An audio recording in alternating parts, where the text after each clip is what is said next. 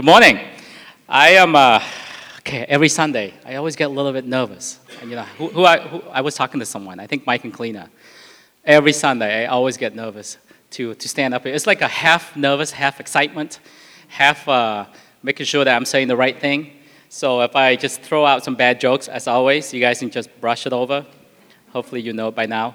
As Gavin had mentioned, I'm very excited to start a new series with us this Sunday. It's called The Assurance of Our Salvation. Thanks, Mike. I think he's encouraging me. I don't know if he's making fun of me or he's encouraging me, but thank you. I will take it as an encouragement. So the intent and the heart of this new series is to help us, all of us, establish a firm foundation in our salvation. It may be a reminder for some of us. If it is a reminder, it's always good to be reminded of our salvation, to understand what it is and what it costs and what we have through our salvation in Jesus. And because it's something that we're standing on, right? Because of we want to be reminded of the foundation that we base our principles on, our life decisions on, and the things that we do in terms of our beliefs and what have you. So it's always good to be reminded of that once in a while, if it is a reminder for some of us. The intent is to help us have a better understanding, as I said earlier, to know what is salvation, right? A lot of times people hear the word like, you're being saved. Are you saved? Are you not saved? What it is? What is salvation? Why do we need salvation? How do we talk about salvation to others who doesn't have the background or the understanding of a biblical term, or who don't go to church, which is, that's what we need to talk to. Those are the people we want to talk to. Right? And then how to, for us to live in the fullness of the salvation that we have received in Jesus.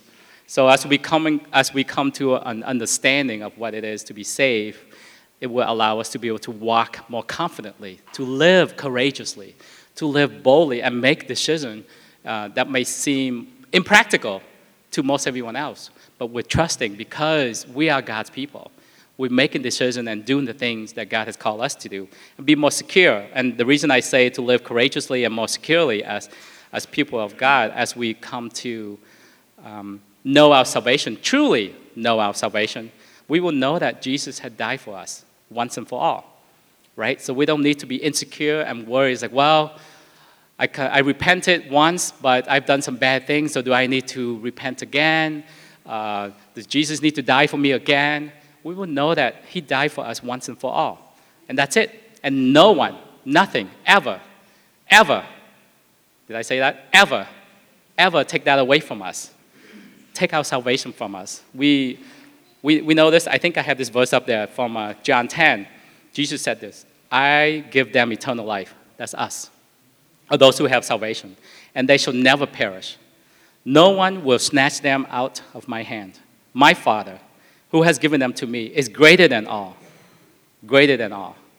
No one can snatch them out of my Father's hand. So, that is something that we need to be established and need to be reminded all the time. Even for me, sometimes it's good for me to be reminded through our conversation with Vanessa, and sometimes it's good for us to be together with people who knows Jesus, so we can encourage and remind each other. It may seem very simple. It may seem like a given. But there will be times when there are lies and accusations and doubts and struggles and obstacles that will come along. And we will need to be reminded of that fact so we can stand firm and say, hey, I am God's people. This is not going to happen to me, whatever that is. But anyway, firstly, let's talk about why we need to talk about salvation, both among ourselves and with others outside the church.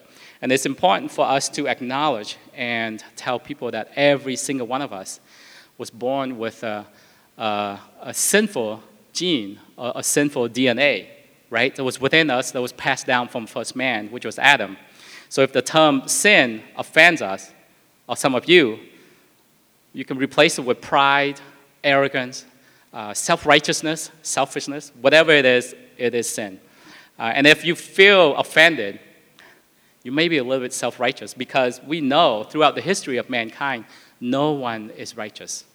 No one. There was only one person who was born righteous and lived a righteous, perfect life, and his name was Jesus.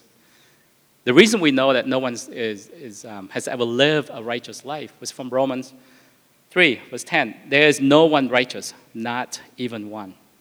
So none of us were born righteous or live a righteous life on our own efforts. This includes me. And I think highly of myself. I'm just kidding. So I'm just trying to make a joke here. You guys are all serious. It is a serious topic, but it includes all of us because no one is righteous. And we should not be offended by that. We should acknowledge and realize that. So then if we really honest with ourselves, not only us, the people who have lived here, but like I was saying earlier, no one who has ever lived is righteous. No one can ever say that we have lived a righteous life. However, we can get rid of this. We talked about this a lot. We can get rid of this sinful gene or that DNA and live a righteous life. And this is by accepting Jesus and inviting him to come into our lives and transform us. So that's the key. Invite him to come into our hearts and transform us. It's not about us trying to do anything. Invite Jesus to come into our hearts and allow him to work things out within us. Because that's what Jesus came to do. We should know that. That's what he came to do. It's from Luke 5, verse 32. I have not come to call the righteous, but sinners to repentance. Right? That's what he came to do. And the topic for our need for salvation is a very challenging topic to talk about. For those of you, and I know because I work full-time, so I'm always, every day, in contact with those who are outside the church. And it's a very challenging and topic to talk about, salvation. Right? Because I know, firstly, people will argue against the existence of Adam and Eve and use science and evolution as their defense. Right? I'm saying this because I was a strong advocate for that argument of science and evolution in the past. I think we're playing some game, right? Okay. But briefly, I just want to address that. Briefly, we have talked about this in the past. Science absolutely cannot explain the existence of the universe or how nothing became something. Science doesn't tell you about the flaws in the radiocarbon dating. That's the measuring of the half-life and the isotopes in carbon-14. In terms of how the carbon dating is affected by cosmic rays and the human activities since the industrial age, or how it's affected by the atomic bomb testings. Those things affected the accuracy of radiocarbon dating. And regarding evolutions, it's an even weaker argument. We talked about this a lot, as I don't see any half-apes and half-human walking around, right? Because we talked about how apes become human. There should be some in the metamorphosis stage walking around somewhere, but there isn't. So secondly, it's difficult to talk about this topic with other people because people are so set on science. But sometimes they forget the things that science cannot prove. And the second thing I understand is it's difficult to talk about salvation with the God of the Bible to a society that has a very humanistic mentality and thinking. Humanistic is the thinking that prefers critical thinking and evidences over dogma or supernatural being or an existence of a God. This is a thinking that we can change everything, right? We can fix everything. We can learn everything. We can make ourselves perfect. And this thinking would refuse to think that we have a sinful DNA within us. However, this humanistic mentality is very contradictory because it refuses to see the enormous evidences of Jesus' existence and his resurrection. I want to use an example of comparing two historical figures who have been quoted, the top two historical figures who have been quoted by people. William Shakespeare. You guys all are familiar with William Shakespeare, I think?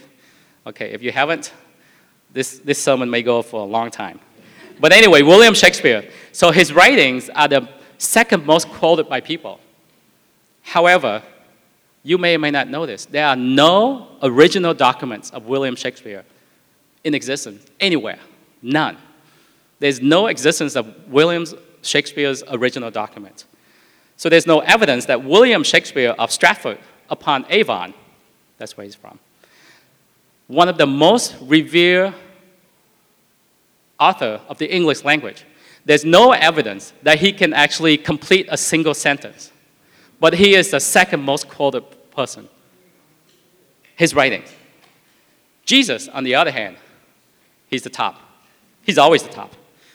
So there are enormous historical writings and documents of his existence and his resurrection by people who have walked with him, who have seen him, who have touched him, who have written about him, both by believers and non-believers. We talked a lot about the Bible, but there are a lot of writings of non-believers that talked about Jesus and how he lived and how they couldn't explain how he was performing all these miracles. So all historians, even those who didn't believe in God, acknowledge that Jesus lived and walked on earth. Historians, I will tell you this, qualified historians cannot make that same claim when it comes to Buddha or Muhammad or any of false gods. So there are a tremendous amount of evidence on the existence of Jesus, yet people still doubt his resurrection. So that's why it's difficult to talk about salvation. But we need to understand that. And it's not a surprise that people would still refuse to acknowledge the existence of Jesus, because we can see from 2 Corinthians 3, verse 14 and 15, because their minds were made dull, for to this day the same veil remains when the old covenant is read. It has not been removed. I think I have it up there. Because only in Christ is it taken away. Even to this day, when Moses is read, a veil covers the house. Veil, thank you. But whenever anyone turns to the Lord, the veil is taken away.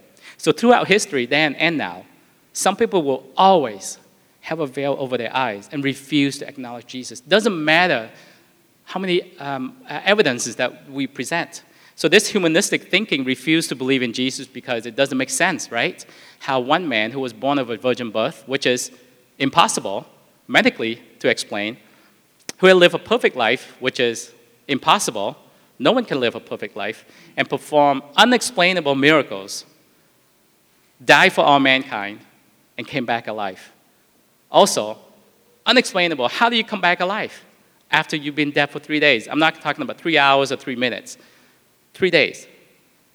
So this humanistic thinking, which prides itself on critical thinking and evidences, it's a contradictory, but it refuses to see the existence of Jesus despite all the historical evidences in both written documents and archaeological discoveries, right?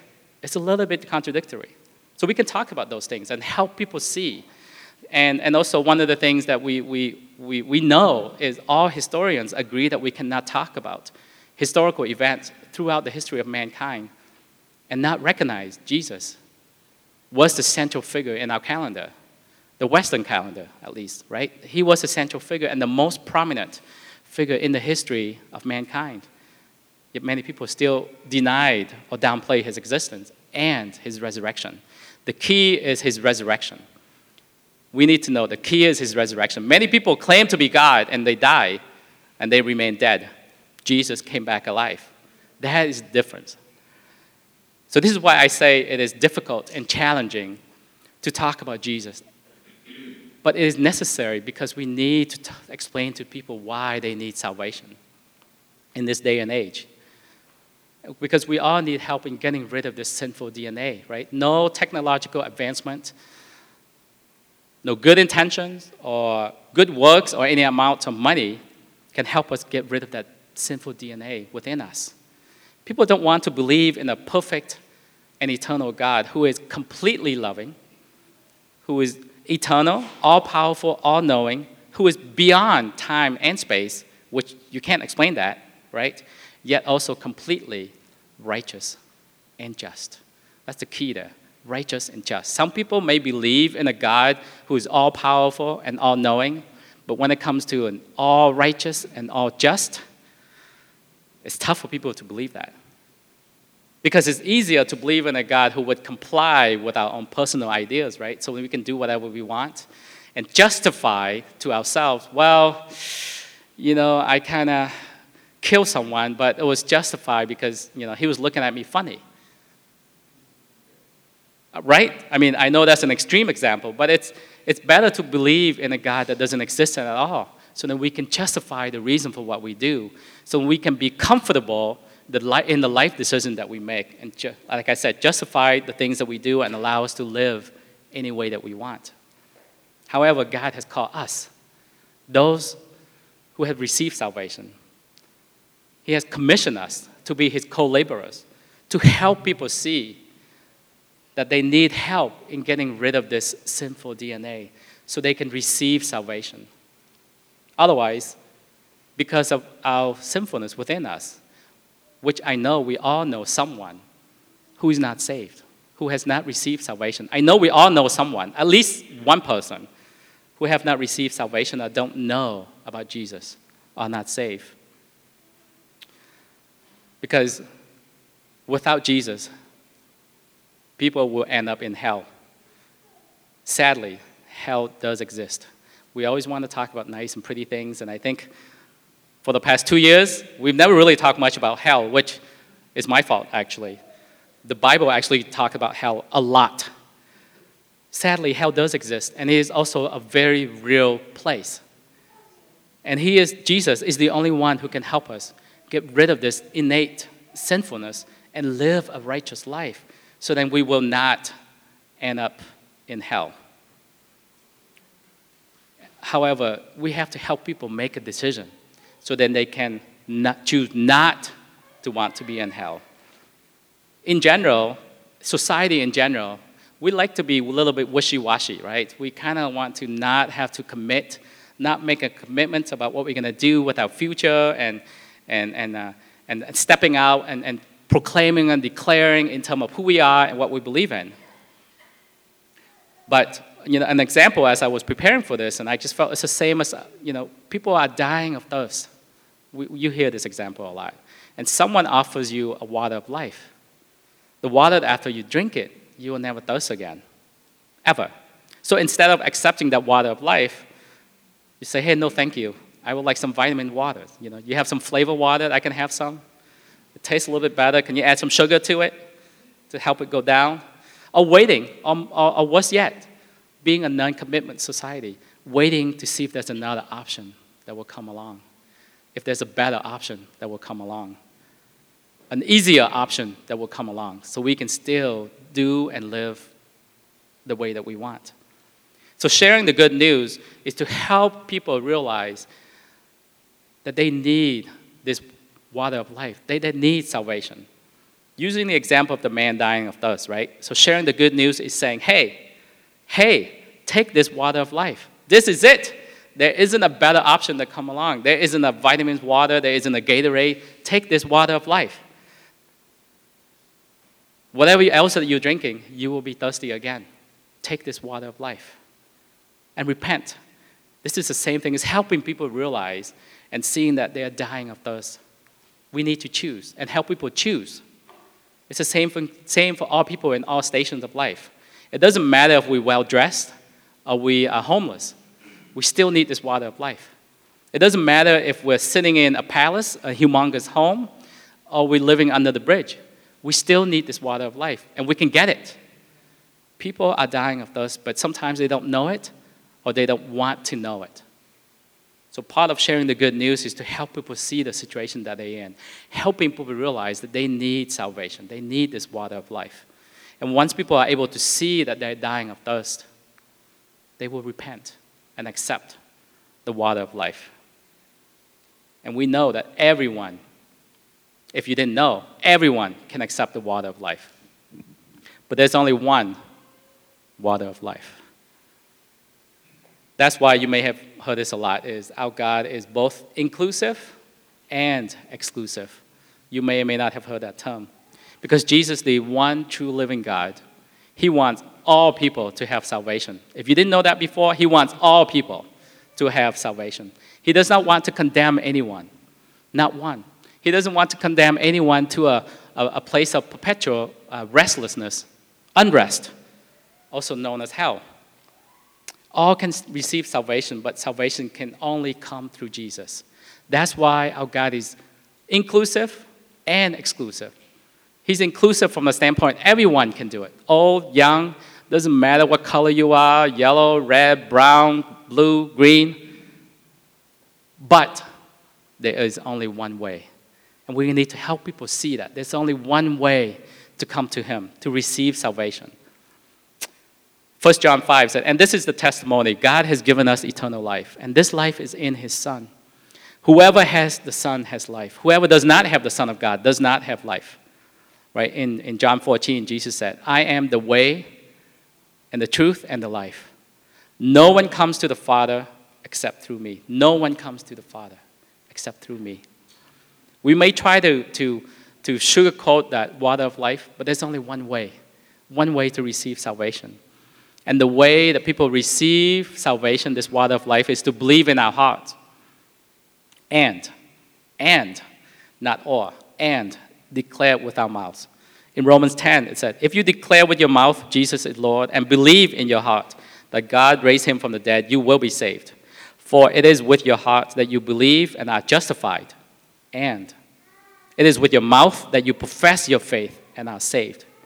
So that's why we talked a lot about the importance to speak it out, to let people know what we have committed ourselves to, instead of being silent about who we are. You don't need to go around and telling everybody about who you are, but when you get to know people, it's okay to share with people about who we are, what we believe in, what is the biggest part of our life, and what have caused us to understand the gift of salvation.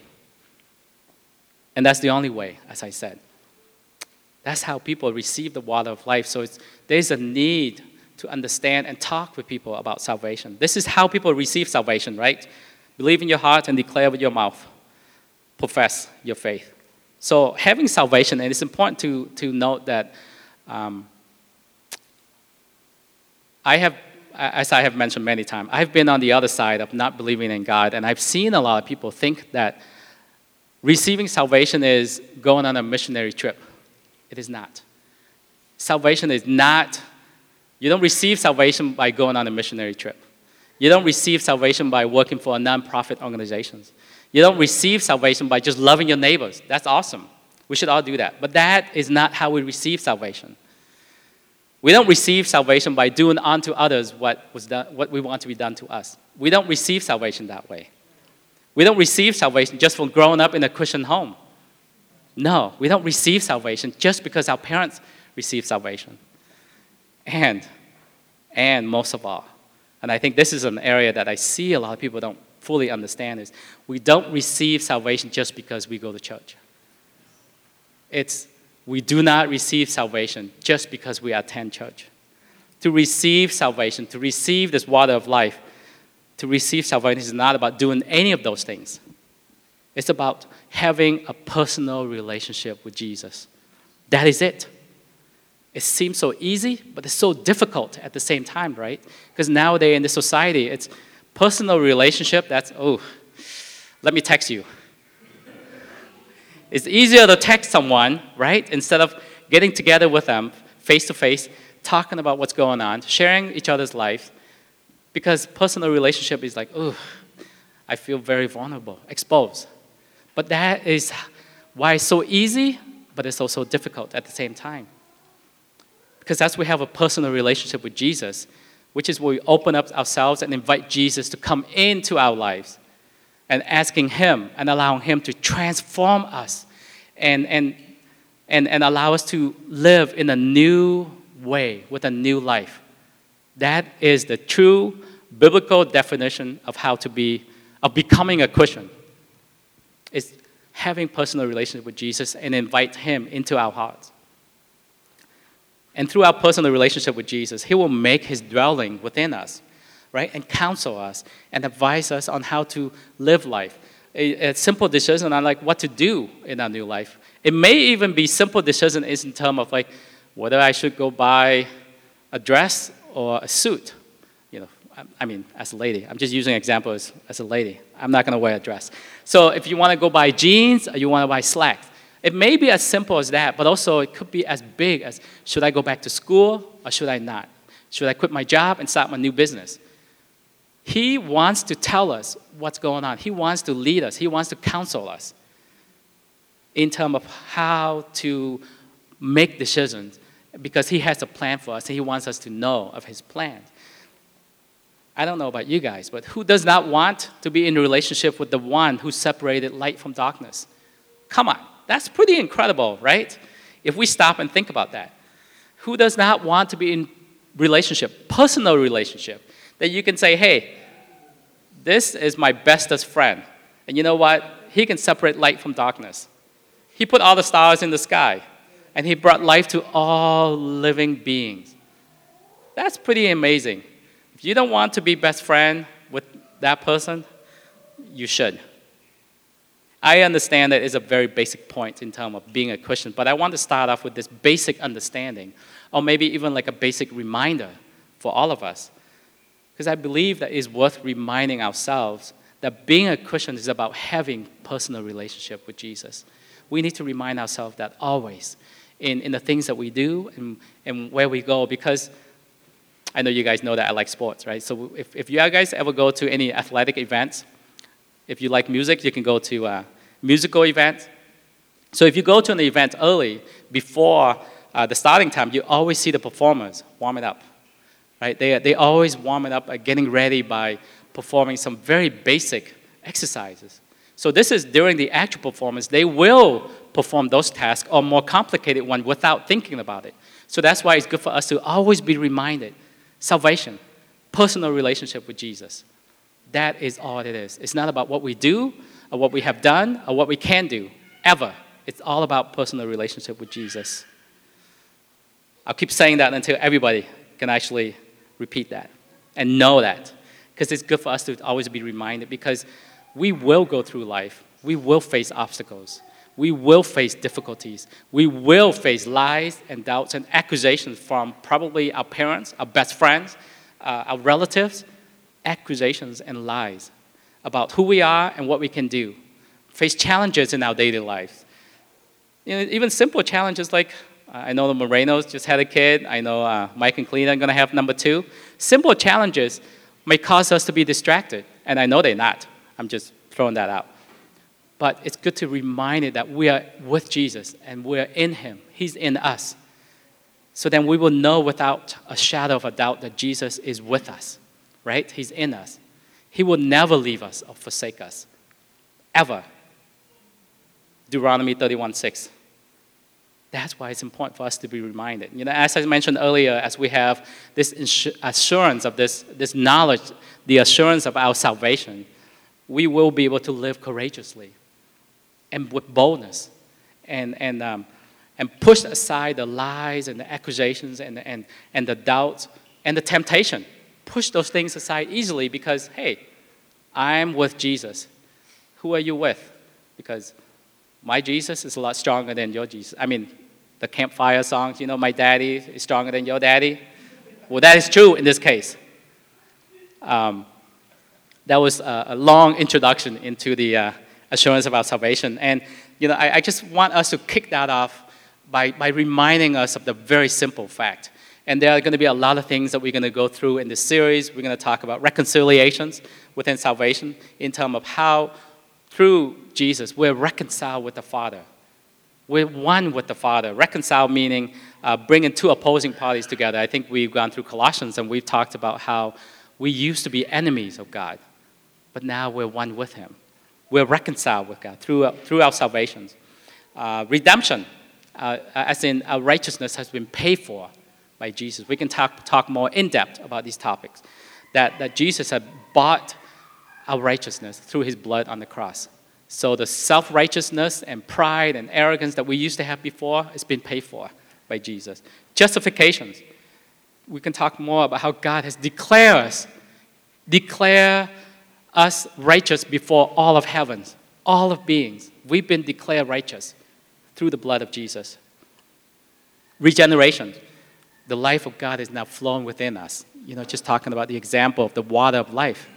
Now it's flowing within us as we accept Jesus and receive him. And it's giving us life, a new life, regenerating life. Just think of more like California. You know, there's usually a drought. There's always wildfires going on. But if there's rain pouring down onto the land that has been drought, you can see plants and flowers and trees growing again. That's what it is, regenerating a new life, giving life through Jesus. imputations. It's about our self-righteousness. Our selfishness has been substituted by Jesus' righteousness. Sanctification. I know some of these things are very theological. It's very boring for me to write these down, actually. So if it's boring for you guys, I understand. Sanctification, you know, but these are good things to know, because as we come into relationship with Jesus and be able to live out a new life, we're going to be sanctified in terms of, that's the result of us being cleansed spiritually and emotionally through this water of life, through our salvation, being made clean, adoption. We now belong to the family of God. We belong to each other. It's the term adoption is back in those days, in the Romans day, you guys may or may not know this, but adoption is a big, big thing for the Romans. Because when you adopt someone, you can never, ever disown that person. You can disown your own sons and daughters in terms of your flesh and blood, but when you file a paperwork and make it legal that you're adopting someone, you cannot disown that person, because when you adopt someone, you want to give them the assurity that they belong in this family. And no matter what they do or who they are, you can never disown them. And that's why it's a big term, and so something good for us to really fully know that once we're part of God's family, we're in His family. And lastly, repentance. We talked about that a little bit. You know, recognizing that we're dying of thirst, and help people recognize that hey, you're dying. You're dying. I have something that I can help you. As in terms of co-laborers to share with people about what we have and what we know, and helping people to turn to God, turn away from sin. As I mentioned a couple weeks ago, we will also learn how to truly pray when we have a firm understanding of our salvation. When I say truly pray, I mean understand the difference between John 17 versus Luke 11. So in Luke 11, Jesus' disciple asked him, teach us how to pray. And he said, Father, hallowed be your name, your kingdom come, give us each day our daily bread, forgive us our sins, for we also forgive everyone who sins against us, and lead us not into temptation. Jesus was saying this is to help us all get in the right mindset, to recognize, hey, when you pray, make sure you know, our Father, hallowed be your name. Remember that His kingdom and His will comes first. That's what we need to pray for. Remember that we're dependent on Him. He's giving us our daily bread. He's giving us our provisions. And thank you, God, for giving us our sins so that we can forgive others. And please lead us not into temptations. Because if we look at Luke 11, which is what I just said, and John 17, which is when Jesus actually prayed. And I would encourage you guys, read John 17. If you haven't, if you read it before, read it again. You can really catch the heart of what Jesus is saying because He's praying. He didn't say in John 17, Father, hallowed be your name, your kingdom come, give us each day our daily bread. He didn't say any of that because He already was in that place. He just said, Father, we are one. As I'm with you, you're with me. I give you the glory, please give me the glory. I love you, you love me. We're together. We're at one. Whatever you want, that's what I'm doing. Give me the power, the glory, so I can fulfill your will. That is the difference between knowing how to pray versus a method.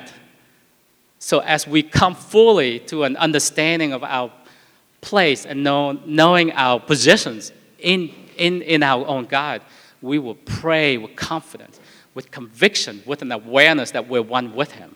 We're together. We've been reconciled together. So we don't have to go through this, I don't want to downplay that, so please, I'm not trying to downplay that, but you know what I mean? We can really pray from our heart and just pray from a place of knowing who we are in Christ with boldness and security. Okay, I'm trying to go through this quickly. I actually have a lot of notes. I think we're doing okay. You guys still with me? I'm almost done. And you know, one of the things that I didn't say on the list is also, as we come to an understanding of our salvation, we will know how to worship. We cannot help ourselves but worship our God, because it's not about just being somber, but just to celebrate Him, Just be thankful for who he is. And just thankfulness for this gift of life. And singing with joyful songs. That, and we'll come to know that worship is about lifting him up, acknowledging his mightiness. It's not about, oh, well, I'm just going to sing these songs, repeat these lyrics, bow my head, and be in silence. No. It's about singing to the person that we have relationship with, that we know of his mighty love for us, that we love that person through our personal relationship. And we want to grow, and then we will also grow in our relationship with Jesus through Scripture and hearing from God. We're going to talk a little bit about the Logos and Rhema. I don't know if you guys may have heard about that. It's a written word, which is an actual utterance. We talked a lot about personal relationship with Jesus and learning about Jesus through Scripture. We need to learn about Jesus through Scripture. You can't just pick one or the other. We need both. Time with God and reading our Bible, always. That's how we get to know him. So then we can use Scriptures to fight the lies and not let our emotions dictate us or what the trend of the day tell us what we should do or what we should not do. And also we'll know that our God, he's both the God of the Old Testament and the New Testament. All the books in the Old Testament point to Jesus. All the books in the New Testament is about Jesus. So he's one and the same. So we should not disregard, well, the Old Testament stories are too harsh, too many things that I don't want to learn about it. But it's the same God, and we need to know that. And I talked about knowing that he's always with us so we can live again, just going back to living that we're different. We're just not another Joe Schmo down the street. At least I don't feel that way, and you guys should not feel that way. We're just not another John Smith or whatever. We're sons and daughters of God. So if we come to that understanding, we can live and talk and walk around with security. I think we've seen some of the news about the royal family in England. I think that's one of the few. When they talk and walk, there's always a little differentness to them. Some people may think that they're a little bit cocky, a little arrogant. I think that. But transfer that to us. We're royalties. Okay, we're royalties. I think throughout all of our lives in the past, we've been beaten down, and people keep telling us, you're nothing. You're not going to be able to achieve to anything. But we are royalties. We're like kings. We're royalties. Anyway, you guys know what I'm saying. And understand that we have to have unity and live in the unity and honoring with each other. These are some of the things that we'll talk more in depth in terms of receiving salvation, that making us sons and daughters of the creator of the universe. That's who we are. And also one last thing. I know there were a few other things, but I didn't list it. Like the local church. Understanding that the church is necessary. It's necessary because Jesus is building his church. And the understanding that the church is not a religion. I've said this before. It's not a religion. It was never designed to be a religion. Never, ever, ever. I don't see anywhere in Scripture that said that the church was designed to be a religion. We, man, have made it into a religion. We have made it into a place, but the church is a gathering. It's a place of gathering for those who have personal relationship with Jesus. I know it may be just a reminder for some of us, but it's good to hear that again. It's not about the building. It's not about the structure, but it's a gathering of God's people, those who know him, who have relationship with God. And that's why God wants to use us, use the local church to share his glories with others. That's pretty amazing. We can talk more in depth about that because I wouldn't use us to share God's glory. But he wants to use us, ordinary people, or funny-looking people. Sorry, I think that may have gone too far. Just ordinary people using us to share God's glory, to share the glory of the creator of the universe. That's pretty amazing, right? So that's why the local church is a part of what God is doing, and we need to understand that. And we can understand that through knowing our assurance in the salvation of our Lord Jesus. So I'm gonna end right there, and I'm going to hand the mic over to Gavin. But I want to remind us that one takeaway is Everyone needs salvation. Everyone can receive salvation. Everyone should receive salvation. People may not know it. They may not realize it. May not want to accept it yet. But keep that in mind. And I want to encourage all of us to spend more time and understanding who we are in our salvation in Jesus and talk about it with others. Personal relationship. It's always easy to share about the people that you know, right? For example, I'm sure Sam can talk about Una to anyone. But it's going to be difficult for Sam to talk about Mike Conway to Gavin because he doesn't know him very well. So the example I'm trying to say is, if I know Jesus well, I can talk about him all day long. You guys will probably just leave, and I'll still be here talking. And that's what we need to know, is to have an understanding of who Jesus is and be able to talk about him all day, every day. I am going to end for real. We had a session, and I remember they were asking us about church planting, Vanessa and I just remember again that we didn't really know what we were going to say. We didn't really know what we were going to do in terms of restoration, getting it started. But I just remember saying that. But I can talk about Jesus all day long. And it reminded me that is only because I know him. So I want to encourage you guys to the same thing. Get to know him both in our personal relationship and get to know Jesus through this. This is very challenging. I will be the first to admit it's very challenging. If you guys don't think so, you're reading the wrong Bible. This is very challenging, but it's good. It's good for us to know him so we can share with others. And salvation, and remember, it's available for everyone, but it is only through Jesus. That's the only way.